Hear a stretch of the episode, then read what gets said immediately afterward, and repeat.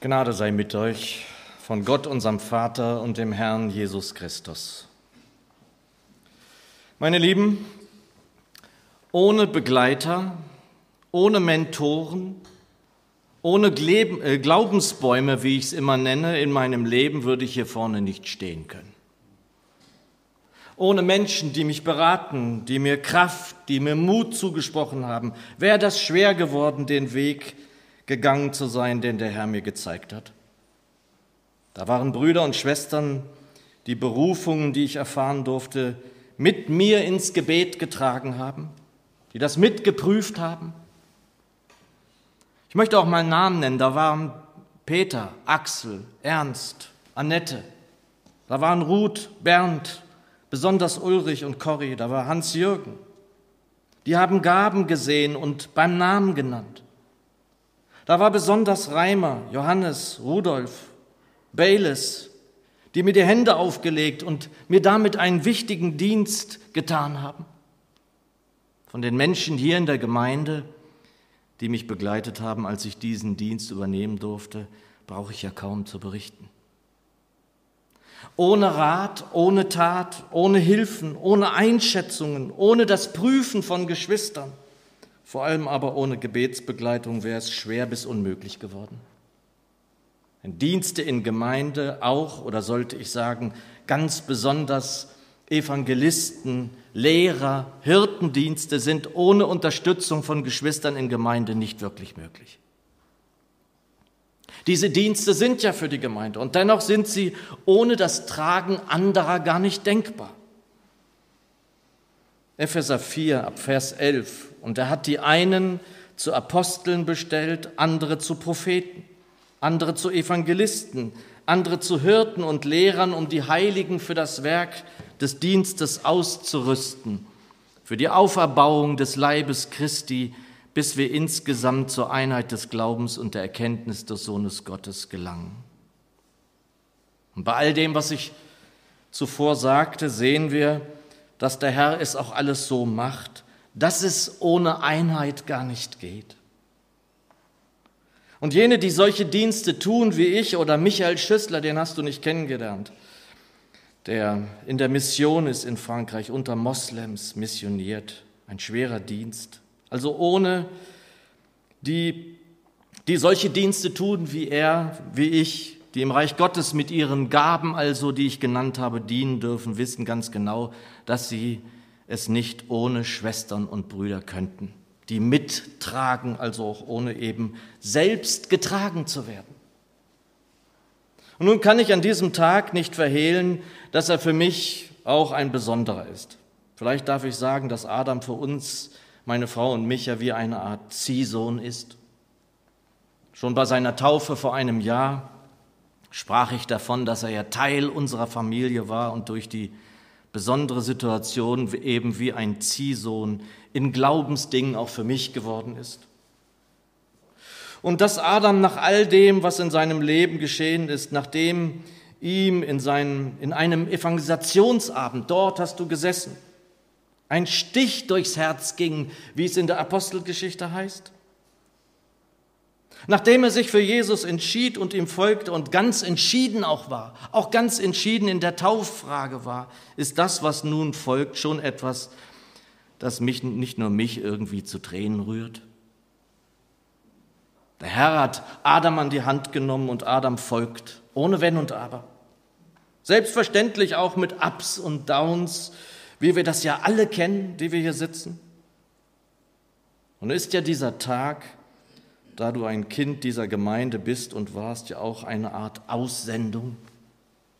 Wir dürfen dich in den Dienst am Reich Gottes aussenden, dürfen dich mit freudigem Herzen und auch mit einer Träne im Auge entsenden, nun im nächsten Monat das Studium der Theologie zu beginnen.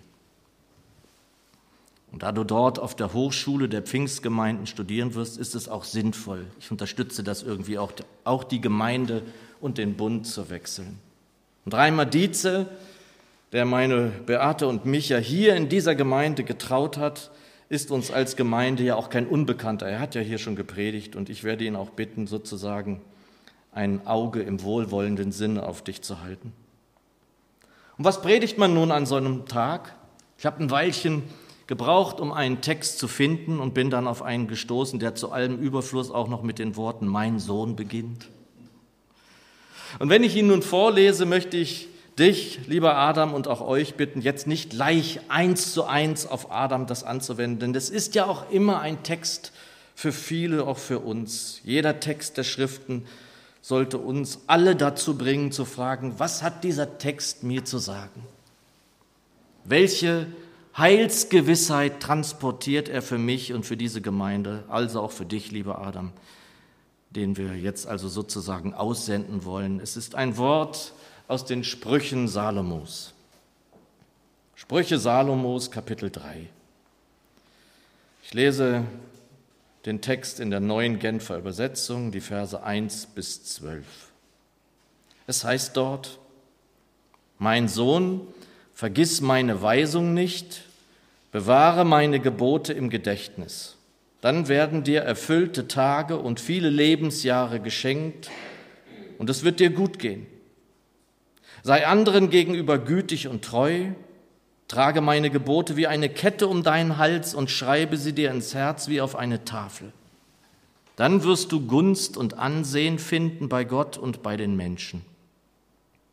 Vertraue dem Herrn von ganzem Herzen und verlass dich nicht auf dein eigenes Urteilsvermögen. Acht auf ihn, was immer du tust, dann ebnet er dir den Weg.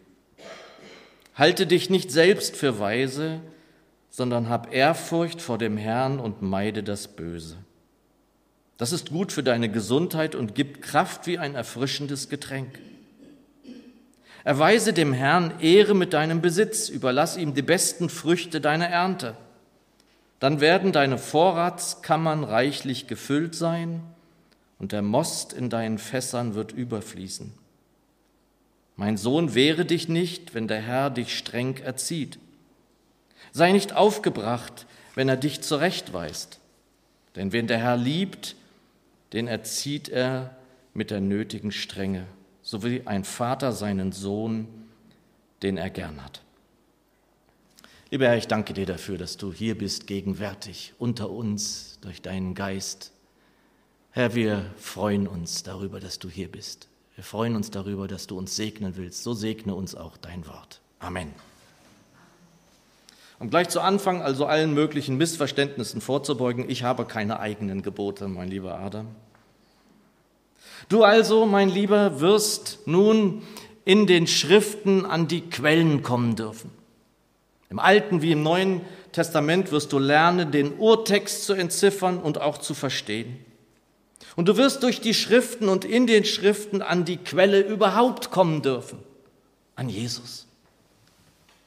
Und wirst dann hoffentlich, wie Luther es einmal gesagt hat, feststellen, ich lese in den ganzen heiligen Schriften nur Jesus. Das wünsche ich dir. Und du wirst dabei vergleichen lernen, Meinungen, Ansichten vergleichen lernen. Du wirst vergleichen, nebeneinander stellen verschiedene Übersetzungen. Ein bedeutender Sprachenlehrer für Hebräisch und Griechisch, der in Gießen gelehrter Professor Siebenthal, hat mir einmal ein paar Fragen beantwortet zu meiner Art und Weise, an den Sinn der biblischen Texte zu kommen. Und er sagte mir, dass der, der verschiedene Übersetzungen nebeneinander stellt, dichter an den Sinn des Urtextes gelangt als der, welcher den Urtext direkt übersetzt.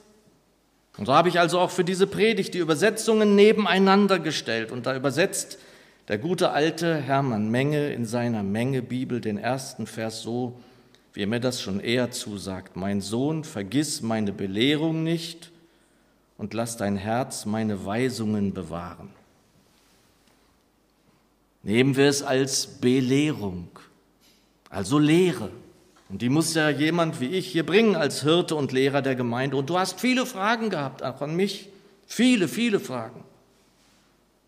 Und zudem Weisungen als das, was sie sein sollten, nämlich ein Hinweisen, ein Hinweisen auf den Weg, der zum Heil führt, dann werden wir vielleicht mit dem ersten Vers schon besser leben können, so hoffe ich.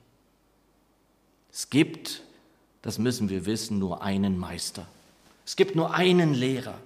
Und das ist Jesus, der uns durch seinen Geist in die Wahrheit führt. In Matthäus 23, Vers 10 kannst du das nachlesen, lieber Adam, dass es nur einen Lehrer, nur einen Meister gibt.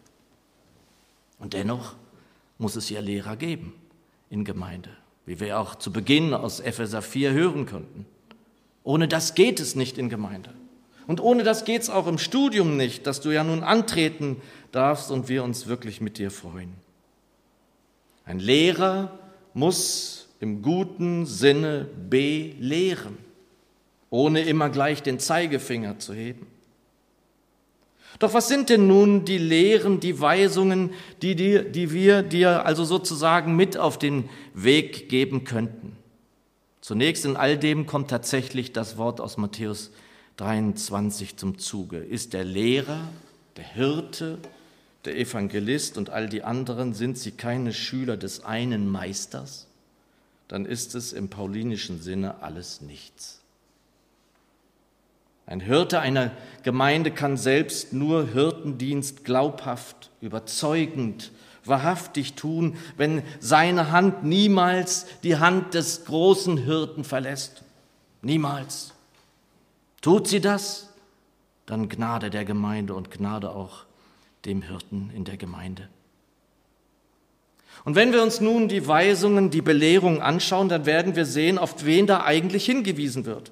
Zunächst, Salomo ist sehr sicher der weiseste Mann, der jemals diese Erde bewohnt hat. Nachzulesen 1. Könige 3. Und der Herr selbst sagt es. Vor ihm, nach ihm hat es nie mehr, wird es nie mehr einen weiseren Menschen auf Erden geben. Er hatte einen freien Wunsch beim Herrn und er bat genau darum, nämlich ein weiser Mann sein zu dürfen. Und der Herr erhörte sein Gebet. Und dieser nun weiseste Mann auf Gottes Erdboden hat was dem Sohne zu sagen? Was gibt er ihm mit? Zunächst in Vers 2 sagt er ihm, was geschehen wird, wenn er seine Weisungen befolgt. Also Verse 1 und 2 im Zusammenhang. Mein Sohn, vergiss meine Weisung nicht, bewahre meine Gebote im Gedächtnis, dann werden dir erfüllte Tage und viele Lebensjahre geschenkt und es wird dir gut gehen. Keine schlechten Aussichten, wie ich meinen will. Erfüllte Tage, viele Lebensjahre auf Erden, in denen es dir also gut ergehen soll. Doch das sind ja sozusagen nur die Aussichten. Was muss man tun, um so beschenkt zu werden? Und dann höre auf die Worte, lieber Adam, des weisen Gottesmannes in Vers 3. Sei anderen gegenüber gütig und treu. Trage meine Gebote, diese Gebote, wie eine Kette um deinen Hals und schreibe sie dir ins Herz wie auf eine Tafel. Und gütig kommt von gut. Und die Menge Bibel übersetzt, Liebe und Treue dürfen dich nicht verlassen. Binde sie dir um den Hals, schreibe sie auf die Tafel deines Herzens. Wunderbare Worte. Weiter in Vers 4. Dann wirst du Gunst und Ansehen finden bei Gott und bei den Menschen. Das sind Worte, die wir in Ansprachen von Vätern an ihre Söhne in dieser Welt wohl eher seltener finden? Liebe und Treue den Menschen gegenüber, die dir begegnen. Aber vor allem, lieber Adam, halte Kurs. Halte Kurs. Darauf kommen wir zum Schluss auch nochmal. Aber sollte das nicht eigentlich selbstverständlich sein bei einem, der nun die Lehre von Gott, also Theologie betreibt? Vielleicht gibt es, gibt es kaum einen weiteren Studiengang, an dem so viele gescheitert sind, gezweifelt haben, ja ihren Glauben verloren haben, gerade an den großen theologischen Hochschulen. Nun möchte ich dir ja nun alles Mögliche, nur keine Angst machen. Denn das Haus, in dem du da studieren darfst, das kenne ich wirklich sehr, sehr gut und ich weiß dich da vortrefflich aufgehoben. Aber dennoch, Liebe und Treue darfst du dir um den Hals binden wie eine Kette und auf die Tafel deines Herzens schreiben. Denn der Herr ist dir ja in Liebe begegnet. Halte daran fest. Halte daran fest, vielleicht der einzige Rat, den ich dir geben möchte. dass wir Jünger Jesu an der Liebe erkannt werden sollen. Nun, was hat der weiseste aller Männer dir und uns allen also noch mitzugeben? Vers 5. Vertraue dem Herrn von ganzem Herzen und verlass dich nicht auf dein eigenes Urteilsvermögen. Der Menge übersetzt sogar und verlass dich nicht auf eigene Klugheit.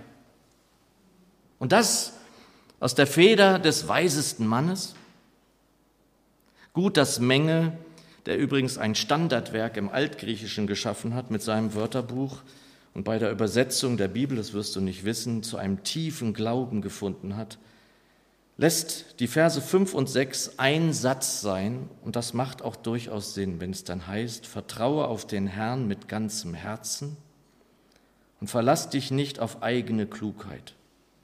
Denke an ihn auf allen deinen Wegen, so wird er dir die Pfade ebnen. Und das sind wahrlich weise Worte. Und denke nicht, dass wir nicht klug sein sollten. Im Gegenteil, du brauchst ja für dein Studium Klugheit, Adam. Ja, der Herr Jesus sagt uns sogar in der Bergpredigt, dass wir klug sein sollen wie die Schlangen. Matthäus 10.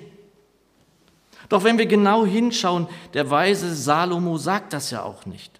Du sollst, ja, wir alle sollen auf den Herrn vertrauen und uns nicht auf unsere Klugheit verlassen. Und das ist ja eben noch etwas ganz anderes. Fahren wir fort mit Versen 7 und 8. Halte dich nicht selbst für weise, sondern hab Ehrfurcht vor dem Herrn und meide das Böse. Das ist gut für deine Gesundheit und gibt Kraft wie ein erfrischendes Getränk. Das sagt der weiseste Mensch. Und die Weisheit, die Salomo ja zweifellos hatte, war ja auch ein Geschenk, es war eine Gnadengabe des Herrn. Und zudem dann eben den guten und teuren Rat, das Böse zu meiden. Erstaunliche Worte, aber vor allem die darauf folgen in Vers 8. Das ist gut für deine Gesundheit und gibt Kraft wie ein erfrischendes Getränk. Und das sind wirklich weise Worte, die wir uns alle zu Herzen nehmen dürfen um es, da die Zeit voranschreitet, auf den Punkt zu bringen. Sünde und Böses, Umgang mit Bösem macht krank. Und der Herr Jesus machte ja nicht wenige Menschen am Leib gesund, nicht ohne ihnen zuvor ihre Sünden vergeben zu haben. Manche Menschen, das begegnet mir häufig, sehen schon allein nur das Böse in dieser ganzen Welt und wenn sie dann das sagen, was ich auch verstehen kann, das ist überall zu hören, das macht mich krank. Das macht mich krank, in der Tat. Böses macht krank. Adam und uns allen gilt also dieses weise Wort, meidet das Böse. Das ist gut für die Gesundheit und gibt Kraft wie ein erfrischendes Getränk. Verse 9 und 10. Erweise dem Herrn Ehre mit deinem Besitz Überlass ihm die besten Früchte deiner Ernte, dann werden deine Vorratskammern reichlich gefüllt sein und der Most in deinen Fässern wird überfließen. Nun wird, lieber Adam, dein Besitz vor allem im Laufe deines Studiums sich in überschaubarem Rahmen halten, denke ich mal. Der Herr Jesus sagt und meinte eigentlich auch was anderes und auch Salomo wird was anderes meinen, nämlich dass wir zuallererst auf das schauen sollen, was der Herr will. Trachte zuerst nach dem Reich Gottes. Erst als erstes kommt das Reich Gottes. Dann wird uns das, was wir zum Leben brauchen, hinzugegeben werden. Und das ist ja auch das, was du jetzt schon tust. Du hörst seinen Ruf, du willst seinen Willen tun und Menschenfischer werden. Der Herr wird dich versorgen, ganz sicher. Ich darf dir das bezeugen, der Herr lässt seine Knechte niemals im Stich wenn sie seinen Willen tun, niemals. So kommen wir zum Schluss der guten Mahnungen Salomos an dieser Stelle in Sprüche 3, Verse 11 und 12. Mein Sohn, wehre dich nicht, wenn der Herr dich streng erzieht. Sei nicht aufgebracht, wenn er dich zurechtweist, denn wen der Herr liebt, den erzieht er mit der nötigen Strenge, so wie ein Vater seinen Sohn, den er gern hat. In der älteren Übersetzung ist gar von Zucht und Züchtigen die Rede. Und das sind ja nun Worte und Begriffe, die wir nicht so gerne in den Mund nehmen. Und wer die bedingungslose Liebe des Herrn erkannt hat, so wie du, wer das geschmeckt hat, und das hast du ja, dem fällt es, fällt es vielleicht manchmal schwer, sich solcher Worte zu nähern, zu widmen. Wenn ich an meinen Vater denke, dann kann ich sagen, dass er nie die Hand gegen eins seiner Kinder erhoben hat. Er hatte sieben Kinder, nie, nicht einmal im Ansatz. War er deshalb nicht streng? Doch, er war zuweilen streng. Er war es vor allem deshalb, weil er uns liebte. Du kennst jetzt immer mehr die heiligen Schriften. Du hast viele Fragen, du liest auch eben die Worte Jesu. Er ist voller Liebe, das ist wahr. Aber er erwartet auch nicht wenig von uns. Und das erwartet er deshalb, da er weiß, dass wir ja in sein Bild hinein verwandelt werden dürfen. Alles, was wir da hören durften und aus den Sprüchen Salomos sind weise Worte, sie gelten uns allen. Heute aber eben besonders dir, lieber Adam, den wir ungern, aber auch irgendwie gerne ziehen lassen. In zwei Wochen haben wir hier Taufe und das Zeugnis von André durften wir auch schon hören. Heute dein Zeugnis, ein weiteres. Und es gibt im Reich Gottes nichts, was mich persönlich so berührt und beeindruckt, als wie Menschen von Jesus zum Vater hergeführt werden. Was Wunderbares gibt es gar nicht. Was der Herr da in deinem Leben getan hat, berührt mich, berührt uns wirklich sehr. Zum Schluss, wir haben zwei Dinge, die wir dir auf deinen Weg neben dem Rat Salomos mitgeben möchten. Zwei Hilfsmittel, die dir helfen dürfen dabei, auf dem Pfad sozusagen zu bleiben. Einmal Code E und einmal Code J. Klingt mysteriös, nicht wahr? Bei Studenten deines Studienfachs wird viel übersetzt, vor allem natürlich hebräische, altgriechische Texte. Dort wirst du dann beweisen müssen, ob du gut gelernt hast, ob du gut vorankommst. Unter Studenten weiß ich, hilft da häufig der sogenannte Code E. Code E für Elberfelder. Die Elberfelder Übersetzung wird dir helfen können, wenn es mal hapert mit der Übersetzung eines Textes. Eine sehr genaue Übersetzung. Das andere ist der Code J. Schau mal, was ich hier habe. Ich weiß nicht, ob du das von da hinten erkennen kannst. Das ist auch für dich. Wir wünschen dir nämlich, dass du Kurs hältst, wo immer du hinkommen solltest in den kommenden Jahren. Um den Kurs zu halten, ist ein Kompass wirklich hilfreich. Doch was ist nun mit Code J? Halte in allen geistlichen Dingen den Kurs J. J für Jesus. Ein Kompass zeigt immer auf Norden, immer. Eingenordet sagt man auch. Hältst du auf deinem geistlichen Kompass, in deiner Nachfolge, Kurs auf je, J wie Jesus, dann wirst du nicht vom Kurs abkommen. Und die Apostelgeschichte erklärt uns das. Die Apostel haben das einmal auf den Punkt gebracht, eine der wichtigsten Stellen in den heiligen Schriften. Und es ist in keinem anderen das Heil. Denn es ist auch kein anderer Name unter dem Himmel für die Menschen gegeben, durch den wir gerettet werden sollen. Es ist Jesus. Er wird dich auf Kurs halten. Sieh immer auf ihn. Der Herr segne dich auf deinem guten Weg. Amen.